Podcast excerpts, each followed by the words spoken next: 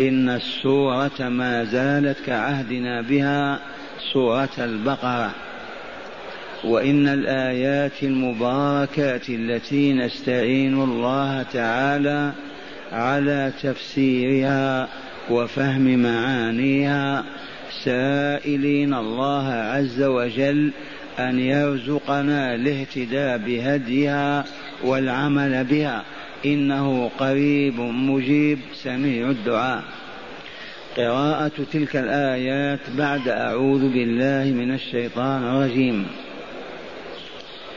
وإذ جعلنا البيت مثابة للناس وأمنا واتخذوا من مقام إبراهيم مصلى وعهدنا إلى إبراهيم وإسماعيل أن طهر بيتي للطائفين والعاكفين والركع السجود. وإذ قال إبراهيم رب اجعل هذا بلدا آمنا وارزق أهله من الثمرات من آمن منهم بالله واليوم الآخر. قال ومن كفر فأمتعه قليلا ثم أضطره إلى عذاب النار. وبئس المصير. إلى آخر ما جاء في هذا السياق القرآني المبارك الكريم. معاشر المستمعين والمستمعات من المؤمنين والمؤمنات. هذا الخبر وإذ جعلنا البيت مثابة للناس وأمنا. هذا خبر وإلا لا؟ كأن الله تعالى يقول لرسوله اذكر لهم. إذ جعلنا البيت مثابة للناس وأمنا. سبق أن عرفنا دعوى اليهود والنصارى والمشركين وأنهم حنفاء وأتباع إبراهيم وإبراهيم مقدس عندهم مطهر مبجل مرجب وكل طائفة تنتسب إليه وتدعي أنها من أتباع إبراهيم وهم كاذبون. أزاح الله الستار عنهم وكشف عورتهم وما لهم بإبراهيم إلا النسبة الفارغة. أولا إبراهيم كان موحدا وهم مشركون. بقي بعد هذا شيء؟ فها تعالى يقول لرسوله صلى الله عليه وسلم وإذ جعلنا البيت. أي بيت هذا يرحمكم الله؟ إنه الكعبة المشرفة. إنه البيت العتيق. البيت الفيل العهد المعروف. إذ حج هذا البيت آدم.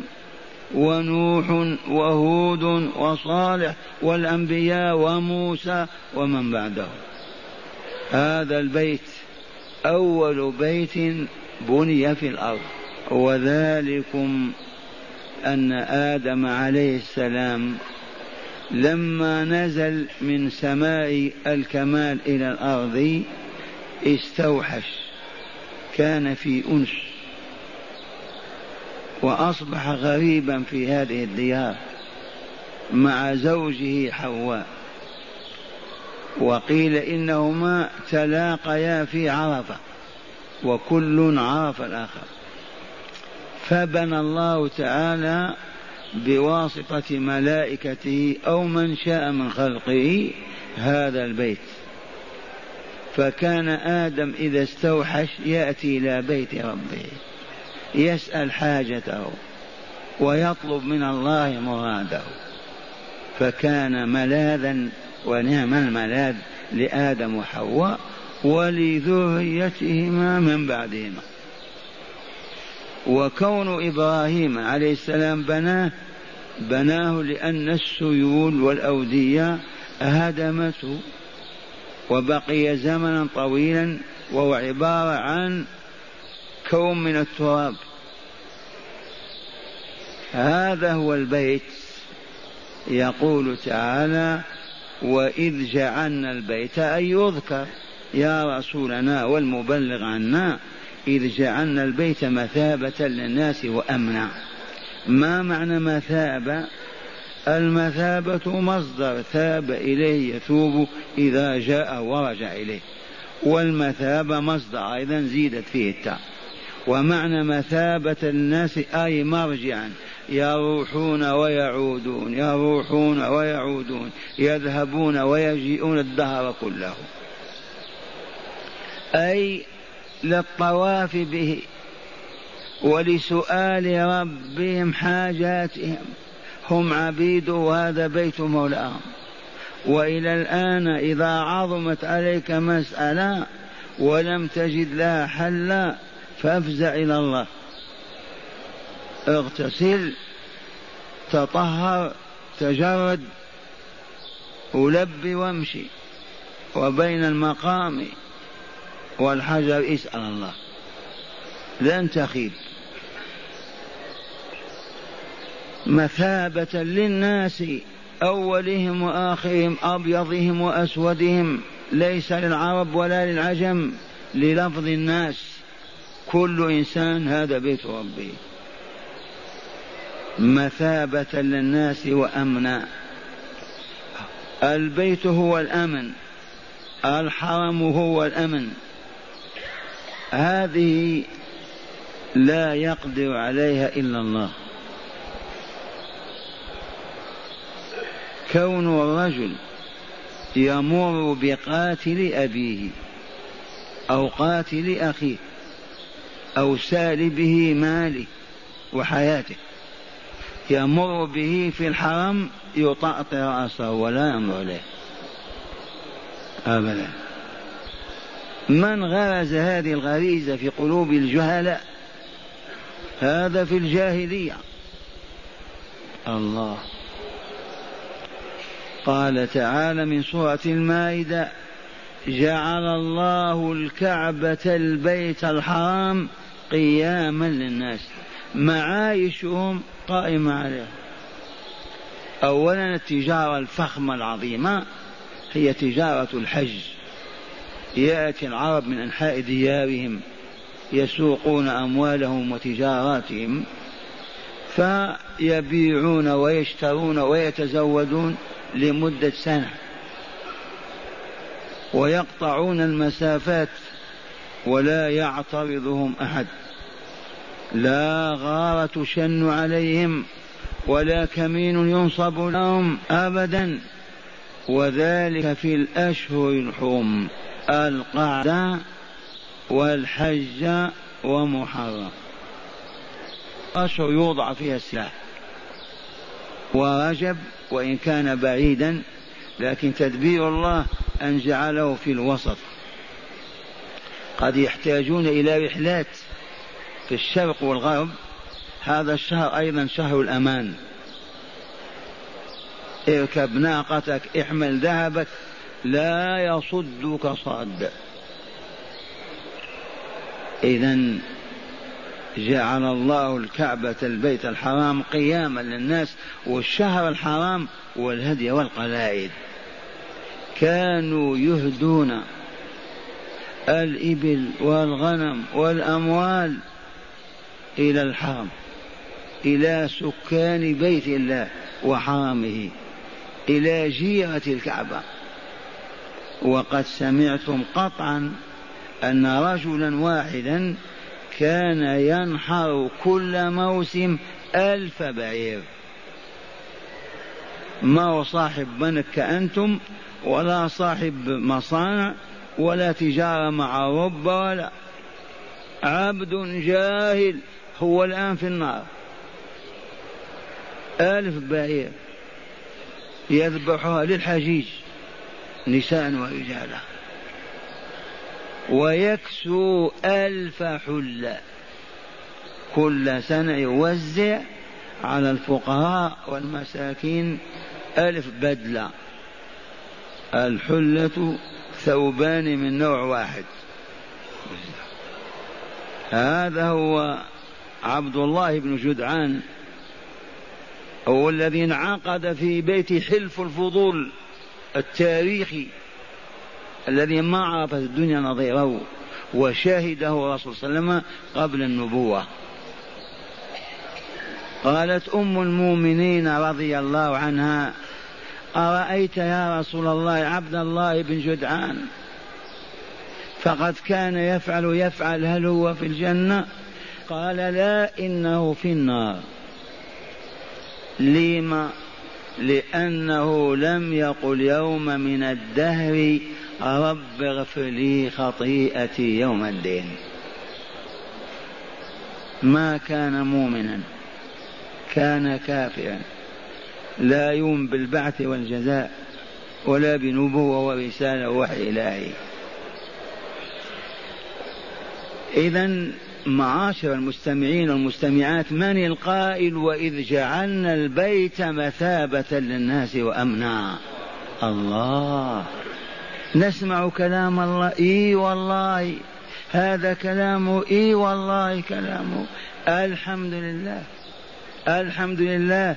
أن عرفنا ربنا ونسمع كلامه ونحن والله جالسون في بيته. وملايين البشر تائهون في أودية الضلال كالبهائم. لا بصيرة ولا نور ولا هداية ولا معرفة. أشبه بالحيوانات والحيوانات أطهر منهم. يعملون الليل والنهار من أجل فقط قضاء شهوة البطن والفرج.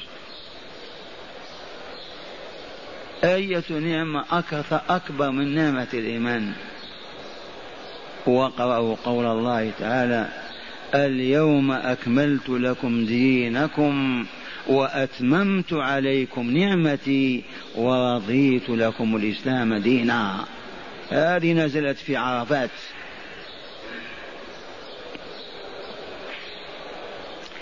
وإذ جعلنا البيت مثابة للناس وأمنا. ما معنى أمن؟ الأمن بكامله. من دخل الحرم أو دخل الأشهر الحرم فهو آمن. هذا في الجاهلية. لا قانون ولا شريعة ولا نبي ولا رسول. لما جاء الإسلام وساد الأرض وظهرت أعلام العدل فيه فالمسلمون مسؤولون عن تحقيق الأمن في ذلك البلد الآمن. عرفتم؟ الآن يوجد سراق. تعرفون؟ يأتي حجاج لهذه المهمة ويسرقون ويأخذون أموال الحجاج وهم يطوفون بالبيت. والله العظيم. لم ما فعل الله كما فعل بالأولين الأولون لأنهم لا شرع لهم ولا قانون ولا رسالة ولا دولة ولا حكم ولا نظام. لا بد وأن يرحمهم فيلقي في قلوبهم مخافة الله والهيبة من الله حتى لا يعتدوا على حاج أو معتمر. إذا ثم قال تعالى واتخذوا من مقام إبراهيم مصلى قراءة سبعية وقرأ نافع واتخذوا بصيغة الماضي واتخذوا من مقام إبراهيم مصلى. هنا عمر رضي الله عنه يقول وافقت ربي في ثلاث وزاد وافق في خمس مما وافق فيه الله تعالى أو وافقه الله فيما قال ونزل القرآن به هو الذي اقترح وقال يا رسول الله لو اتخذت من مقام إبراهيم مصلى فنزلت هذه الآية. واتخذوا من مقام إبراهيم مصلى. والمصلى مكان الصلاة. وها نحن والحمد لله نصلي خلف المقام. فأيما طائف أو طائفة بالبيت إذا فرغ من الأشواط السبعة ولا يكون الطواف إلا سبعة أشواط.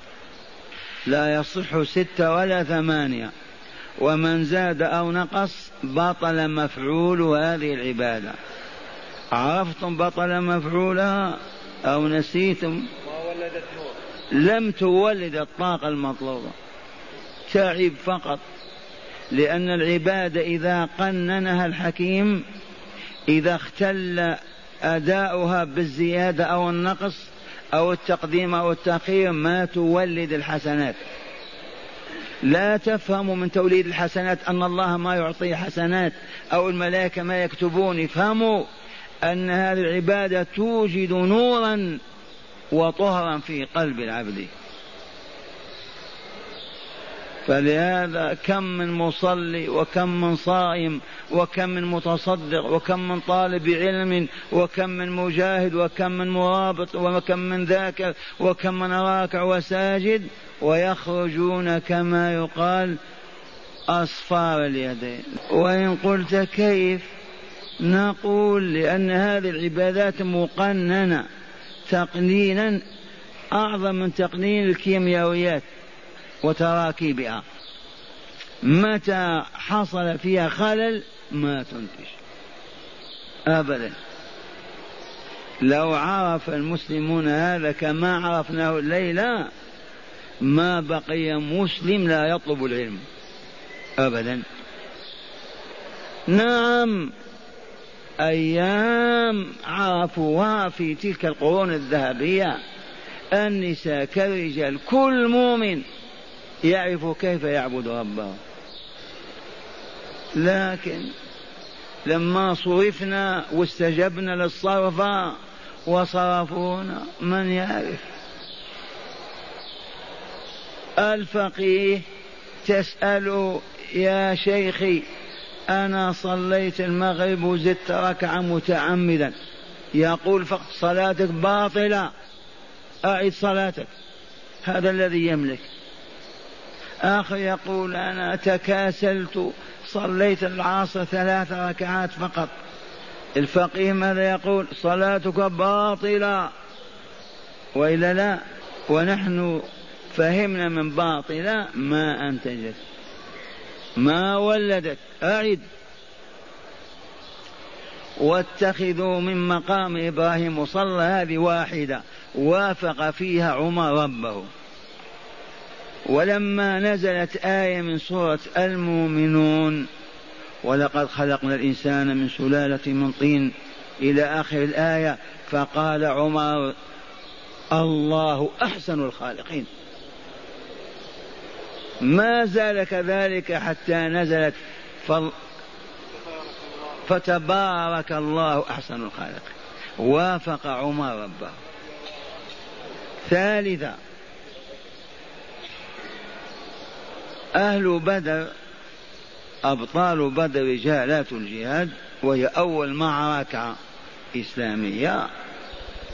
لما انتصر الرسول صلى الله عليه وسلم والمؤمنون استشار أبو بكر استشار الرسول صلى الله عليه وسلم أبا بكر وبعض الصحابة ورأوا أنهم يفادون الأسرى. أولا قلة ذات اليد لا ميزانية لا دولة لا مال والبلاد محاصرة وهو أحسن نفاديهم. الأسير بألف مليون بكذا بكذا. عمر قال لا. لا نفاديهم. القتل.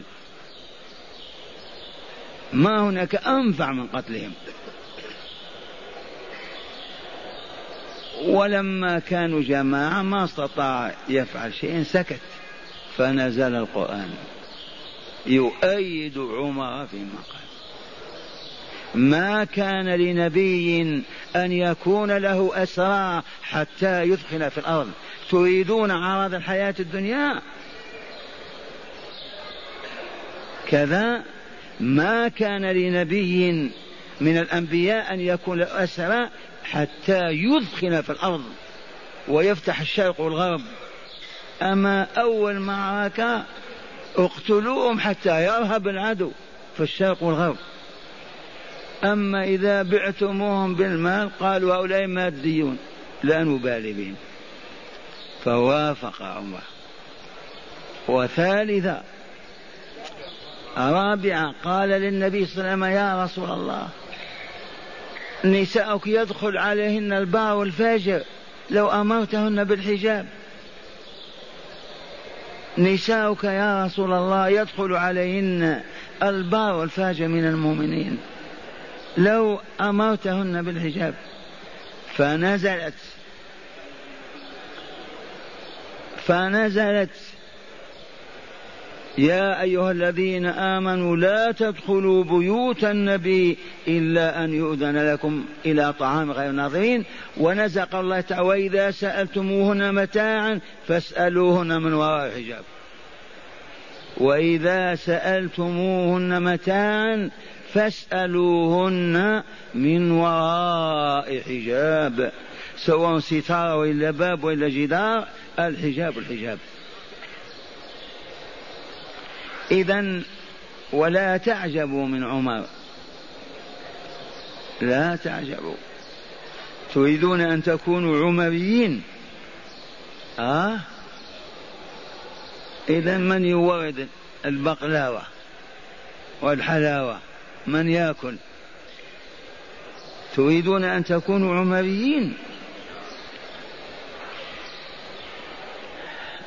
أولا هذا رسول الله صلى الله عليه وسلم. يقول ما سلك عمر فجا إلا سلك الشيطان فجا غير فجه. والله ما يطيق الشيطان يمشي معه في شارع واحد ولو كان عرضه ستين متر. ما يقوى. يهرب وله ضراط ما سلك عمر فجا إلا سلك الشيطان فجا غير فجه. ثانيا يقول صلى الله عليه وسلم لو كان في أمتي محدثون أي من تحدثهم الملائكة لكان منهم عمر ولكن لا نبي بعده. لو كان في أمتي محدثون أي من تحدثهم الملائكة لكان منهم عمر ولكن لا نبي بعدي. لما؟ لصفاء روحه كتلة من نور لزكاة نفسه. بما زكت هذه النفس بالصابون الطايد هذه زكت بصدق الإيمان وصالح الأعمال. والبعد كل البعد عما يدسيها أو يلوثها أو يصيبها بظلمة أو عفن أو نتن. إذ كل الذنوب هذا شأنها. إذا إليكم الحادثة يتبين لكم الموقف. أزيد أخرى. قال ولده عبد الله ابن عمر رضي الله عنهما. ما قال أبي في شيء أظنه كذا إلا كان كما قال. ينظر إلى الحادثة. يقول كذا لا يخطئ. ما قال أبي في شيء أظنه كذا إلا كان كما ظن كم من آت ليقتل رسول الله صلى الله عليه وسلم وهو متسلح ومغطي سلاحه ينظر عمر اخرج سلاحك. كم من مرة؟ هذه الفراسة والرسول يقول اتقوا فراسة المؤمن فإنه ينظر بنور الله. اتقوا فراسة المؤمن فإنه ينظر بنور الله. أي نور هذا؟ نور القلب الذي زكى وطاب وطار ما تلوث بالقاذورات والأوساخ الهابطة. فلهذا إذا نظر وأخيرا لما ولي أمر المسلمين دعاه أحد الأمراء أو الولاة إلى طعام. فوضع له مائدة فيها كذا نوع من الطعام. لا تقل طعامنا الآن أوسع منها. نحن البهاليل. فضلا عن نظر إلى تنوع الطعام وضطرب وقام كالأسد.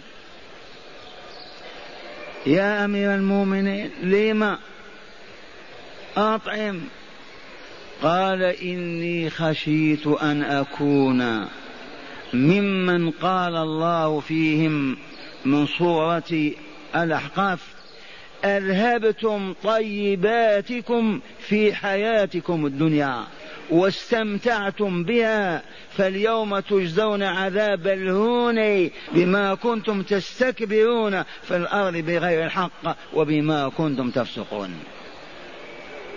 هذه الآية هذه تزن الدنيا وما فيها. الملائكة الزبانية في جهنم تقول لهذا النوع أذهبتم طيباتكم في حياتكم الدنيا. أكلتموها في الدنيا. ما تركتم حلاوة ولا طعام ولا شراب ولا لباس ولا إلا أخذتموه. ماذا بقي؟ أذهبتم طيباتكم في حياتكم الدنيا واستمتعتم بها. تعرفون الاستمتاع معلوم. إذا فاليوم تجزون عذاب الهون العذاب الذي فيه الإهانة وكسر وتحطيم الشرف.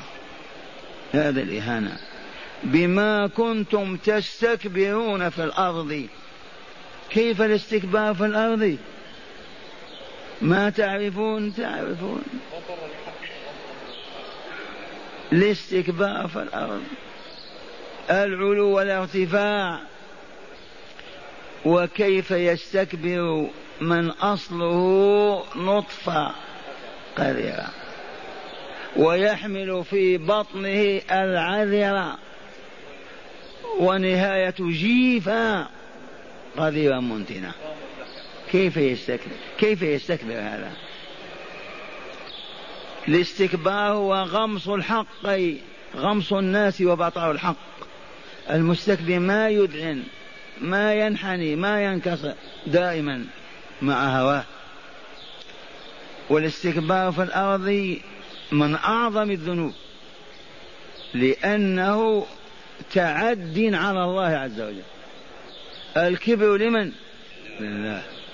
والذي يريد أن يكون كبيرا متكبرا نازع الله عز وجل في صفته.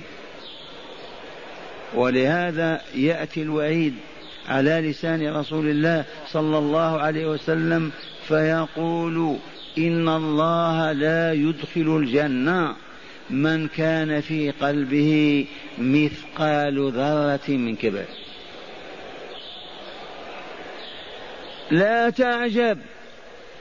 هذا المثقال من الكبر لو حضرته الموت وقلت أي فلان قل لا قل لا قل مات كافر. لا تعجب من أن مثقال الذرة يفعل العجب. يحمل على أن لا يركع ولا يسجد. يحمل على أن لا يعترف بحقوق الناس ويأكلها ويظلمهم. إذا نعم يستكبر بحق. أي حق لك أن تتكبر وأنت عرفت أصلك ومادة خلقك وعرفت مصيرك؟ من أين لك يا ابن آدم تتكبر؟ الكبرياء لله من نازع الله في كبرياء قصمه ولا يبالي. إذا شعرتم بشيء ولا لا؟ الذي ما يعترف لصاحب الحق بالحق تكبر. نزاع بينك وبين أخيك عرفت أن الحق له وتتكبر وتمنع أنت متكبر. ونعود إلى السياق الكريم.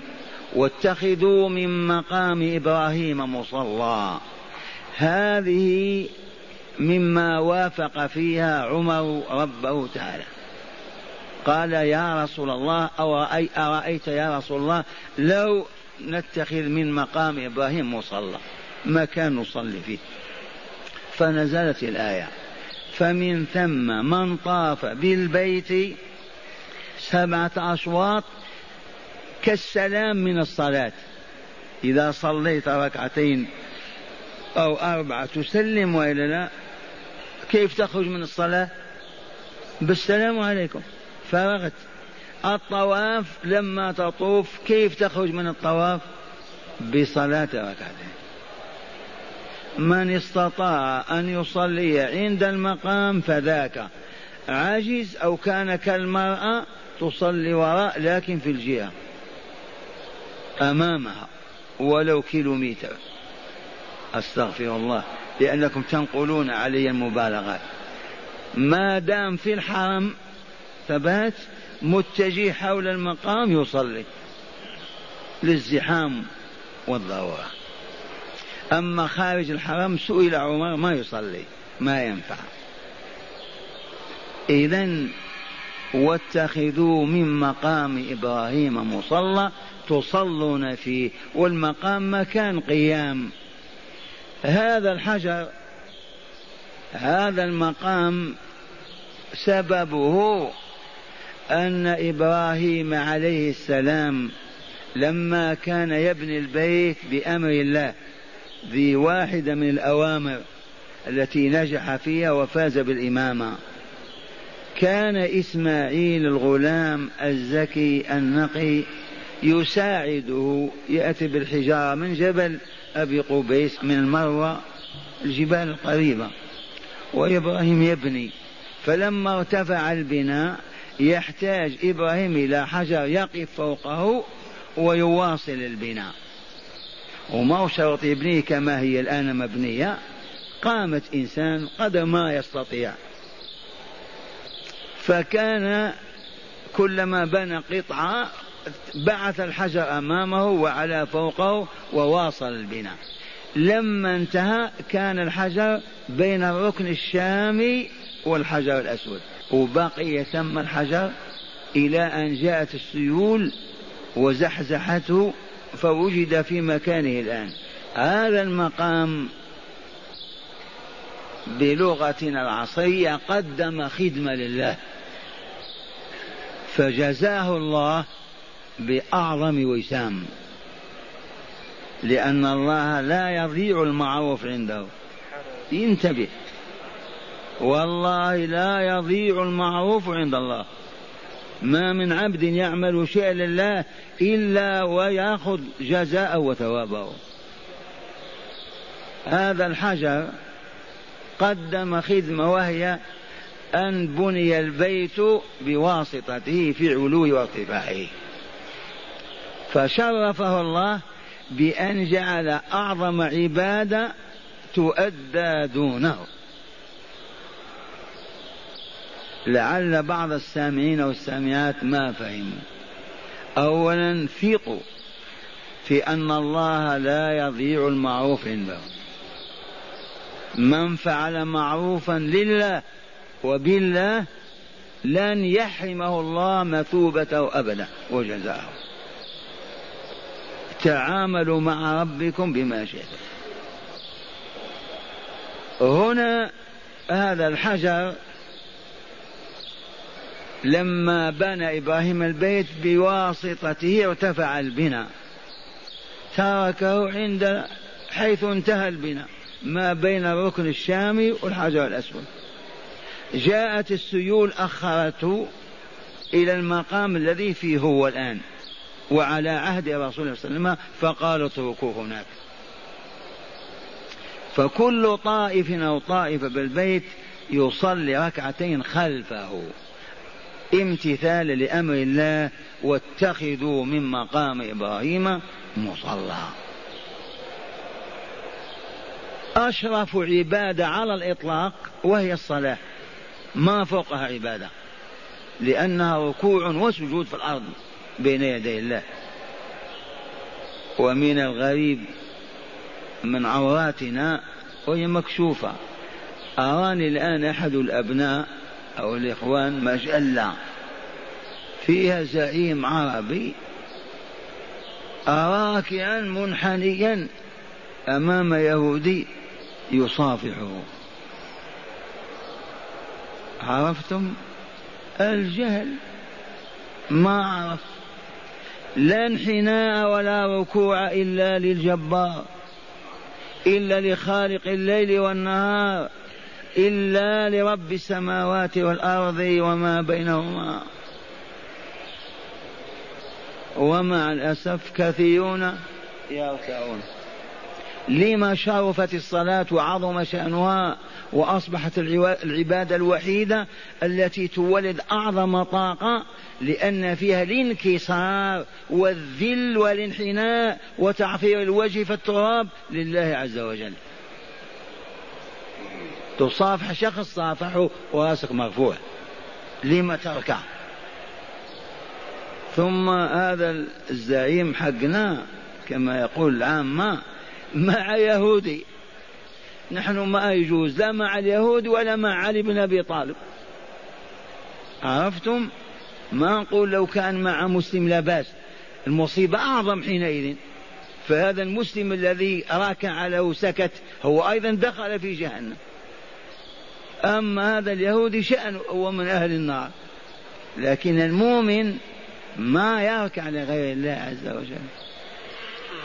وهذه الظاهرة أيضا موجودة عند لاعبي الكرة أو عند الملاكمين. تعرفون أندية الملاكمة؟ إذا فرغوا يركعون. سمعتم بهذا ولا لاعب الكراطين أخذوها من المجوس الذين لا دين لهم ولا يسألون ولا يستفتون ولا يبحثون إذا فرغوا. حق هذا؟ أيجوز هذا؟ لأن يقتل ويصلب ولا يسجد ولا يركع لغير الله. ما العلة يا شيخ؟ الجهل. من ربى في حجور من جلسوا وتعلموا وتربوا. نحن كالبهائم. نعيش في الصحراء. لا تلمنا يا شيخ. والشاهد عندنا في هذا المقام أشرف عبادة تؤدى عنده. إكرام الله له. لما لأنه قدم خدمة جلة لله عز وجل. فما ضاع المعروف عند الله.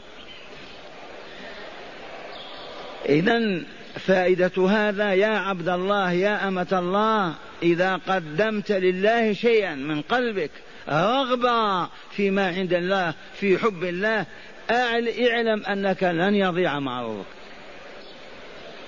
لن يضيع المعروف عند الله. وهذا هو الشاهد. الآن كلنا نصلي ركعتين خلف المقام حتى رسول الله صلى الله عليه وسلم. إذا هذا المقام من آيات الله أن إبراهيم لما كان عليه غاصت قدماه فيه وهو صخرة. لتبقى آية إلى يوم القيامة. واقرأوا قول الله عز وجل فيه آيات بينات مقام إبراهيم ومن دخله كان آمنا. فيه أي في الحرم. آيات علامات كالشمس دلائل وبراهين ساطعة. منها رجلا إبراهيم في هذا الحجر قدماه وأصابعه وكثرة المسح في الجاهلية انطمست. بمسح الناس تقبيلها كما تعرف. وإلا كيف تسوق قدم إبراهيم في الصخر. أراد الله. فيه آيات بينات منها مقام إبراهيم. ومن دخله كان آمنا. أي الحرم. اذا قال وإذا كان الفعل بالماضي. انتبهت. إخبار بما هو مفروغ منه. انتبهت وسيكون وقد كان. واتخذوا من مقام إبراهيم مصلى وعهدنا إلى إبراهيم وإسماعيل أوصيناهما. بكذا وصاه أمره من الآمر من الموصي من العال الله. وعهدنا إلى إبراهيم وإسماعيل. إسماعيل ابن ابن من؟ ابن إبراهيم. إسماعيل أمه من هي هذه؟ هاجر. أو هاجر. هاجر. هاجر من أي الديار هذه؟ مصرية هذه قبطية مصرية. حرة وإلا أما أما كيف حصل عليه إبراهيم؟ لما كان إبراهيم عليه السلام مع سارة يمشيان في الأرض ترك ديارهما وساح مهاجرين. انتهى بهم السياحة إلى مصر من طريق غزة وسينا. لما وصل إبراهيم الديار المصرية في ذلك الزمن لا تنظر القاهرة الآن الإسكندرية. بعض المرضى وشى به إلى السلطان وقال إن غريب الدار نزل عندنا ومعه امرأة حسنة لا تصلح إلا لك. تعرفون هذا ولا لا؟ أضحككم. العامة في المغرب يقولوا هذا قواد. تعرفون القواد يقود إلى الفاحشة. وعندنا هنا الجرار. أيهما أعظم القواد والجرار؟ لا القواد أخف لأنه يقوده والجرار يسحبه يجره جرا حتى يوصله. وأعوذ بالله أن يكون في ديار الإيمان والإسلام القوادون والجرارون. موقد نار الشهوات والفتن والاهواء اذا تلك أمة كافرة. لا عتاب ولا لوم. وإنما كيف يوجد هذا بين المسلمين؟ ونظير الذي يفتح ماخور للدعارة. اذا لما وشى هذا الجرار قال لإبراهيم هات الحرمة بعث إليه عسكري.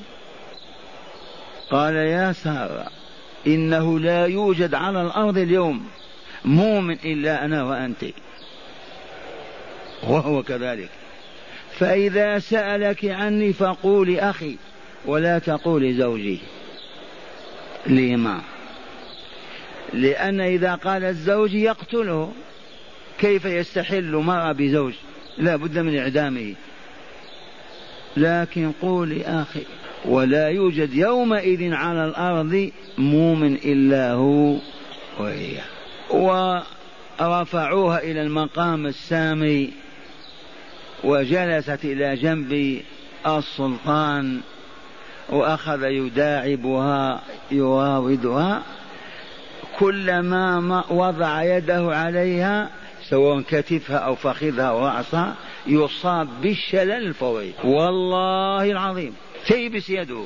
المرة الأولى ماذا فعلت؟ تدعو الله تعود يده. المرة الثانية الثالثة قال أخرجوها عني. نادى في العسكر. أخرجوا عني هذه. وسنعوها. ما معنى صنعوها؟ اللباس والكرامة والمال وأعطاها هاجر. أكرمها بأن أعطاها خادمة مصرية تخدمها. كرم هذا ولا لأنه شاهد آيات الله. أعطاها هاجر مولى لها تخدمها. أما اللباس لا تسأل. المهم ما فعل الطاغية قالت خيرا. كذا وكذا وهذه هاجر أهدانيها. إذا وتبرعت سارة لإبراهيم بن عمها وزوجها قالت له خذ هذه وتسراها. قلب رحيم. أتوجد هذه المرأة الآن؟ إذا سمعت بيخطب بس. يا ويله ويا ويلها. خذها تسراها يا إبراهيم لأن سارة ما تنجب ما أنجبت. وتسراها إبراهيم فأنجبت إسماعيل في أرض القدس. ولما أنجبت إسماعيل تضايقت سارة عليه السلام وحزنت. كيف هذه الجارية تلد وأنا؟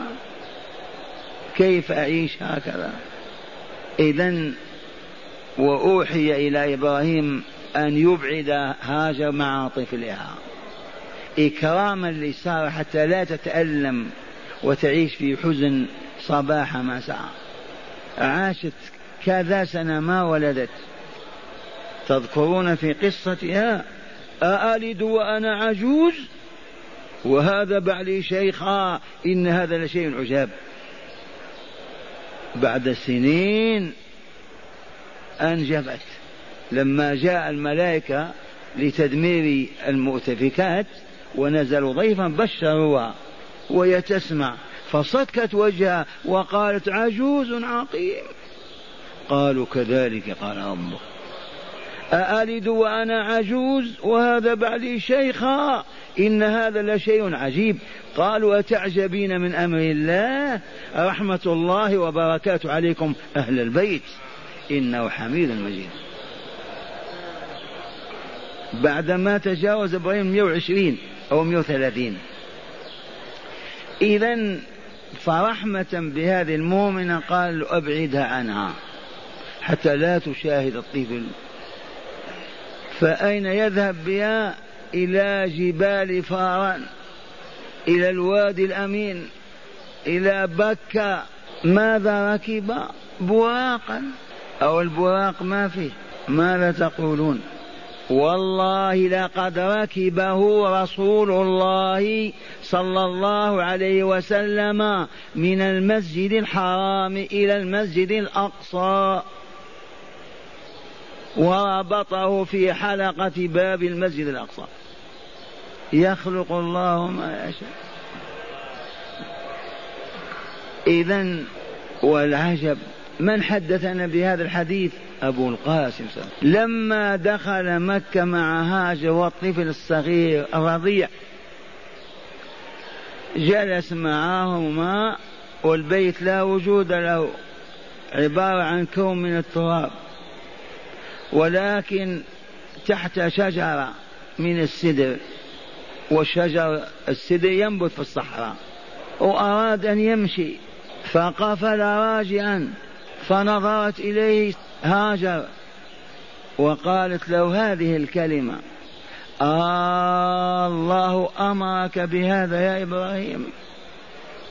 تتركني وطفلي في هذه الصحراء. لا أنيس ولا ماء ولا طعام. آه الله أمرك بهذا. فالتفت إليه وقال نعم يا هاجر قالت إذا فاذهب فإنه لن يضيعنا. يا من يتذوق طعم التوكل على الله فهذه شاة من التوكل عجيبة. اذهب روح فإنه لا يضيعنا. ما دام قد أمرك بأن تتركني وطفلي في واد ليس فيه أنيس ولا طعام ولا شراب. الله ما يضيعنا إذا. نعود إلى مجتمعنا. يا ربيعان أنت مؤمن أنت مسلم في المدينة. ما تبيع في دكانك مجلات فيها صور الخلاعة ما تبيع الدخان. خفف عن المسلمين. يقول إذا ما بعت المجلة والدخان من يشتري؟ الزبناء يطلبون غيرنا. هذا توكل على من؟ عرفتم؟ يا فلان الربا حرام. اخرج من هذه الفتنة أغلق هذا الباب حول هذا الربا إلى إسلام صحيح. يقول الظروف والأزمنة كيف نصنع؟ آخر يشير يقول وصاحب صالون حلاقة يحلق وجوه الرجال. يقول له واعظ يا عبد الله أنت أنت فحل لا تحلق وجوه الفحول. صلح اللحية حسنها احلق شعر الراس أما تحلق وجوه الرجال لا. يقول هذا الصالون والعمال كيف نعيش لا بد توكل على من؟ توكل على الله؟ على صالون الحلاقة. ومظاهر هذا كما تعرفون الكون. ما سر هذا؟ ما آمنا حق الإيمان. ولا عرفنا الرحمن. ولا امتلأت قلوبنا بخشيته ولا بحبه ولا رغب لنا في لقائه ولا ولا. فلا تلومنا إذا أما تلك المؤمنة عاشت أياما في حجر إبراهيم. آه على فراش إبراهيم. ما تنتقل أنواره إليها وقد لازمته سنة أو أكثر؟ أليس كذلك؟ إذا عرفت الله ما دام قد أمرك لن يضيعنا. آه الله أمرك بهذا يا إبراهيم؟ قال نعم. قالت إذا فاذهب فإنه لا يضيعنا. وما هي إلا أربع وعشرين ساعة ونفد الماء كان في قربة وإلا شن ونفد الخبز الذي كان في المزود. وبقيت. والله العظيم إن إسماعيل ليتلوى في الأرض من شدة العطش. يتلوى. وليس في تلك الديار أحد. فلما شاهدت إسماعيل بتلك الحال نظرت إلى أقرب جبل منها كان الصفا. ولهذا لما نسعى الآن تعبدا نبدأ بالصفا. إذ بدأت به هاجر فطلعت فنظرت يمين وشمال لم ترى شيئا في ذلك الوادي. فهبطت فرأت جبل المروة أمامها على قرابة كيلومتر أو نصف كيلو. ما في جبال إلا هو. ذهبت للجهة الشمالية. علها تشاهد شيئا. وكان ما بين الجبلين وادي والآن الوادي مضبوط بالمليمتر. ما بين الميلين الأخضرين. قبل ما كانت كهرباء يصبغون العمود بالصبغة الخضراء. الميلين الأخضرين. الآن بالكهرباء خضراء بينهما هذا الوادي. فلما تصل إليه تسرع. لهفة تسرع حتى تخرج من المنخفض إلى المرتفع. لعلها تشاهد أو ترى. ومن ثم خلد الله ذكرى هاجر. وما من فحل منا قادر على أن يخب في ذلك الوادي إلا وخب أو هجر السنة وتركها. أرأيتم كيف يحيي الله ذكر الصالحين والصالحات؟ لما صعدت المروة ما شاهدت شيء حتى اكتملت سبع مرات. وإذا بهاتف يهتف وتقول أسمعت أسمعت هل من مغيث؟ نظرت وإذا بالرجل على رأس إسماعيل واقف. على أحسن ما يكون رجل ثيابا وجمالا. هذا جبريل عليه السلام. كما كان يدخلون أمام الصحابة. إذا هبطت. اكتمل سبعة أشواط. فلما دنت من جبريل قال بعقب هكذا في الأرض ففار زمزم.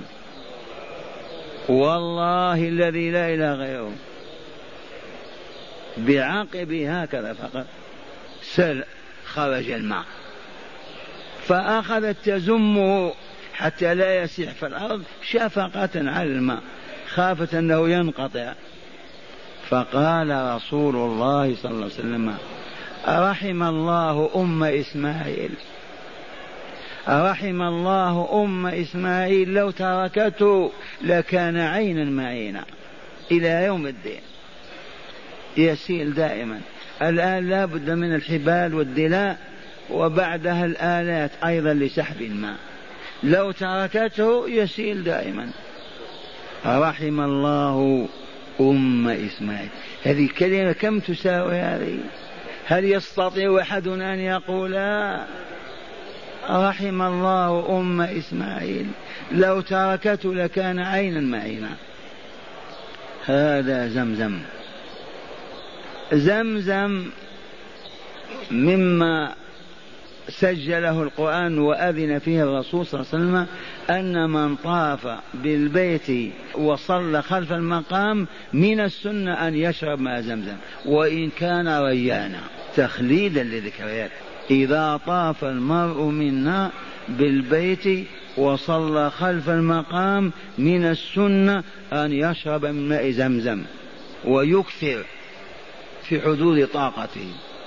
لقد رأيت حاجا انقطع من حجاجنا قديما أيام كان الدلو يشرب الدلو بكامله ويوسع بطنه بيديه. لو يشرب هذا الماء من النيل من الفرات من ما كذا لا يبيت إلا في في المستشفى. ولكن زمزم لما شرب له. زمزم شفاء سقم وطعام طعم. والله كما قلتم بعيني يوسع بطنه بيده ويشرب الدلو بما فيه.